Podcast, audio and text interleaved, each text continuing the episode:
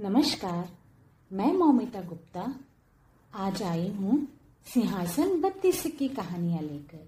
तो चलिए सुनते हैं सिंहासन बत्तीस की कहानियाँ मेरी जुबानी। पहली कहानी है, देवताओं का सिंहासन। बहुत पहले आर्यवत में एक राज्य था अंबावती उस राज्य का राजा गंधर्व सेन था। जो वर्ण व्यवस्था में विश्वास नहीं रखता था। राजा गंधर्व सेन ने चारों वर्णों की स्त्रियों के साथ चार विवाह किए थे। उनकी ब्राह्मण वर्ण की पत्नी से उन्हें ब्राह्मणित नामक पुत्र पैदा हुआ। क्षत्रिय वर्ण की पत्नी ने तीन पुत्र को जन्म दिया, जिनमें बड़े का नाम शंख, उससे छोटे का नाम विक्रमादित्य तथा सबसे छोटे का नाम भ्रतुहरि था। वैश्यवन की रानी ने चंद्र नामक पुत्र को जन्म दिया और शूद्रवन की रानी ने पुत्र को जो जन्म दिया, उसका नाम धनवंतरी था। ब्राह्मण वर्ण की रानी ने उससे उत्पन्न ब्राह्मणिक जब वयस्क हो गया तो राजा ने उसे राज्य का दीवान बना दिया। उस समय राज्य की व्यवस्था बहुत ही अव्यवस्थित थी।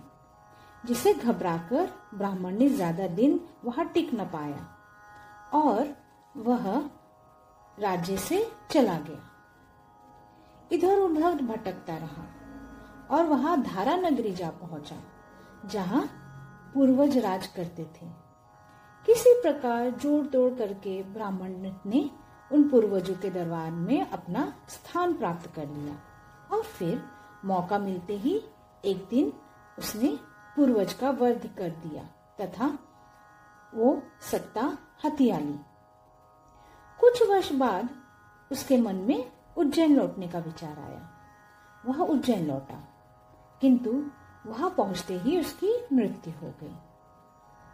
ऐसी स्थिति में ब्राह्मणित का छोटा भाई विक्रमादित्य राजगद्दी का अधिकारी बना। वह एक चतुर शक्तिशाली और न्यायप्रिय शासक था। उसने राज्य की बिगड़ती व्यवस्था को काबू में किया और अपने व्यवहार से प्रजा को पूरी तरह संतुष्ट कर लिया। इस प्रकार सच्चे अर्थों में वह एक प्रजापालक राजा बन गया। एक दिन की बात है। राजा विक्रमादित्य आखिर के लिए राज्य की सीमा पर जा पहुँचा। सीमा पर बहुत घना जंगल था। आखिर की तलाश में राजा एक ऊँचे वृक्ष पर चढ़ गया और इधर उधर नज़रें दौड़ाने लगा। आखिर तो दिखाई न दिया, अलबत्ता दूर स्थित एक बहुत सुंदर नगर उससे अवश्य दिखाई दिया। उस सुंदर नगर को देखकर राजा के मन में विचार आया कि वह सुंदर नगर तो हमारे राज्य में होना चाहिए। यही सोचकर उसने आखिर करने का विचार त्याग दिया और वापस अपने महल में लौट आया।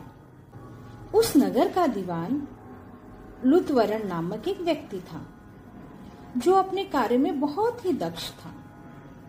राजा विक्रमादित्य ने किसी तरह उससे संपर्क साधा और उसे अपने यहाँ आमंत्रित किया। लुत्वरण के वहाँ पहुँचने पर राजा विक्रमादित्य ने उसका खूब स्वागत सत्कार किया।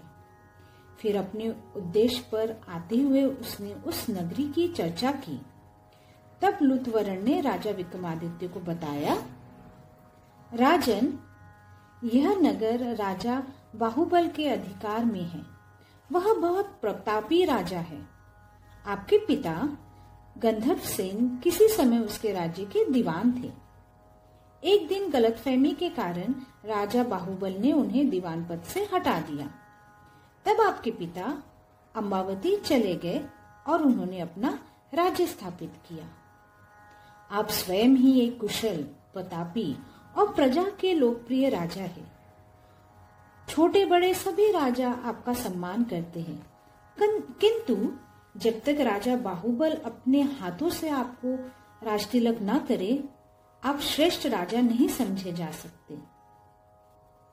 तो आप ही बताइए कि हम क्या करें, विक्रमादित्य ने पूछा। तब दीवान लुत्वरण ने समझाया, मेरा परामर्श है कि आप स्वयं राजा बाहुबल के पास जाए, किसी तरह से उनका विश्वास प्राप्त करें और उनसे अपना राज तिलक करवाए। ठीक है, हम ऐसा ही करेंगे। हम राजा बाहुबल से अपना राज तिलक अवश्य करवाएँगे। विक्रमादित्य ने दृढ़ निश्चय किया और चले गए। उसके अगले ही दिन राजा विक्रमादित्य लुतवरन के साथ बाहुबल की राजधानी जा पहुँचे। उन्होंने राजा बाहुबल को अपना परिचय दिया तो राजा बल, बाहुबल उनसे बहुत प्रेम पूर्वक मिले और उनका खूब स्वागत किया। सत्कार भी किया। उन्होंने विक्रमादित्य को अपने राजमहल में ही ठहराया। राजा विक्रमादित्य वहाँ पाँच दिन ठहरे। उन पाँच दिनों में उन्होंने अपने मृदु व्यवहार और विनयशीलता से राजा बहुबल का मन जीत लिया। उचित अवसर देखकर दीवान लुत्वरन ने उन्हें समझाया, राजा विक्रमादित्य राजा बाहुबल आपसे बहुत प्रसन्न है। अब आप विदा होने के बारे में सोचे। विदा के समय राजा बाहुबल आपसे कुछ मांगने को कहेंगे। उनका यह नियम है कि वे अपने अतिथि को मन चाह भेंट दिए बिना वहाँ से विदा नहीं करते। लुथवरन के मुख से ऐसी बात सुनकर विक्रमादित्य को बड़ा आश्चर्य हुआ। चकित स्वर से उन्होंने पूछा अच्छा क्या ऐसी बात है? क्या राजा बाहुबल इतने बड़े दयानी है? हाँ दीवान लुथवरन ने बताया, वह दानी ही नहीं, महादानी है। आप उस अवसर पर उनसे एक अद्भुत सोने का सिंहासन मांग लीजिए, जिसे भगवान शिव ने प्रसन्न होकर देवराज इंद्र को दिया था। देवराज इंद्र ने राजा बाहुबल पर प्रसन्न होकर वह सिंहासन उन्हें भेंट कर दिया था। वह सिंहासन आपको चक्रवर्ती सम्राट बना देगा, क्योंकि उस सिंहासन में दैविक शक्तियाँ समाहित है। ठोस सोने के बने इस सिंहासन में अद्वितीय रत्न जुड़े हुए हैं। सिंहासन के चारों ओर आठ आठ पुतलियाँ बहुत ही मोहक मुद्रा में बनी हैं, जिनके हाथों में एक एक कमल का फूल लगा हुआ है। राजा विक्रमादित्य ने ऐसा ही किया। विदा के समय जब राजा बाहुबल ने उन पर प्रसन्न होकर कुछ मांगने के लिए कहा तो राजा विक्रमादित्य ने संकोच छोड़कर देवताओं द्वारा निर्मित वह राज्य सिंहासन मांग लिया। राजा बाहुबल ने भी उन्हें सिंहासन का सच्चा अधिकारी समझा और उन्हें देने में कोई संकोच नहीं किया।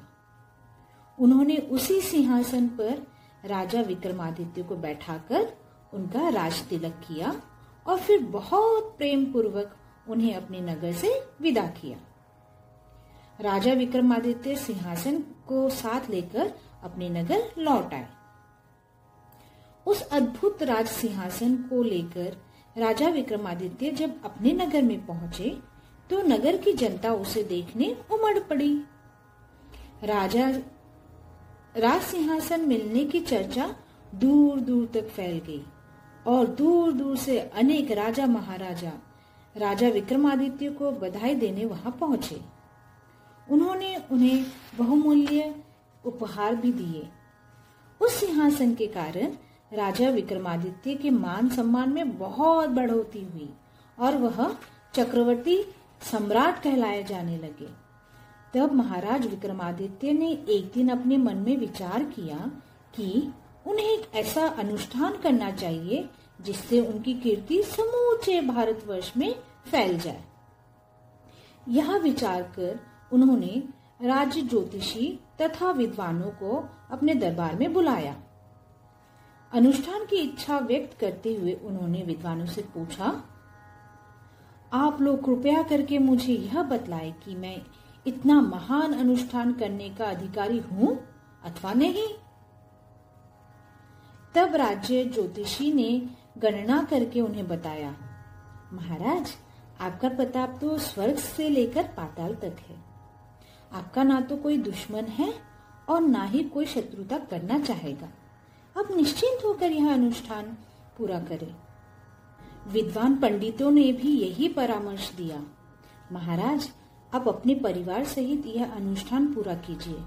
अनुष्ठान में सवा लाख कन्याएँ और उतनी ही गाय दान दीजिए। ब्राह्मणों को दान दक्षिणा दीजिए। ऐसा करने से आप अपूर्ण पुण्य अर्जित करने के अधिकारी बन जाएँगे। इस पर महाराज विक्रमादित्य ने कहा आप जैसा कहेंगे, हम वैसा ही करेंगे। किंतु, हम यह अनुष्ठान पुण्य कमाने की लालसा में नहीं कर रहे। अपितु, अपना मानवीय धर्म पूरा करने के लिए करना चाहते हैं। तत्पश्चात, राजा विक्रमादित्य ने विद्वानों के कहे अनुसार सभी कार्य संपन्न किए। एक वर्ष तक निरंतर पुराणों की कथाएँ सुनी और उस अनुष्ठान को इस ढंग से पूरा किया कि पूरे विश्व में उनकी यथोगाथा का गुणगान होने लगा। इतनी कथा सुनकर रत्न मंजरी पुतली ने राजा भोज से पूछा, बताओ राजा भोज, क्या तुमने भी कभी ऐसा कोई अनुष्ठान किया है? और वह भी बिना किसी पुण्य की इच्छा के? यदि नहीं किया है तो इस सिंहासन से दूर ही रहो। तुम इस पर बैठने का अधिकार नहीं रखते हो। इस तरह पहले दिन राजा भोज को निराशा ही हाथ लगी। सिंहासन पर बैठने की अपनी इच्छा को मन ही मन में दबाए, वो महल लौट गए। वह सारी रात वे करवटे बदलते रहे।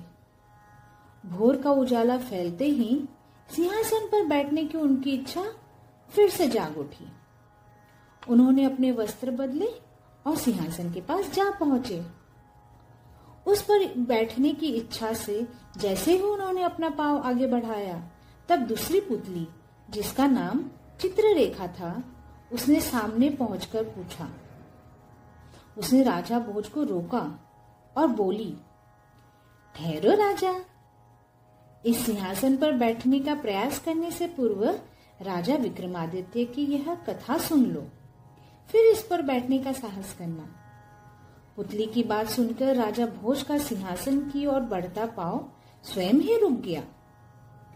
तब पुतली ने राजा विक्रमादित्य के त्याग, तपस्या और साहस से संबंधित यह कहानी सुनाई। धन्यवाद। आशा है आपको ये कहानी पसंद आई होगी। ऐसे ही कई और कहानियों के लिए जुड़े रहिए मेरे साथ। डॉक्टर मोमिता।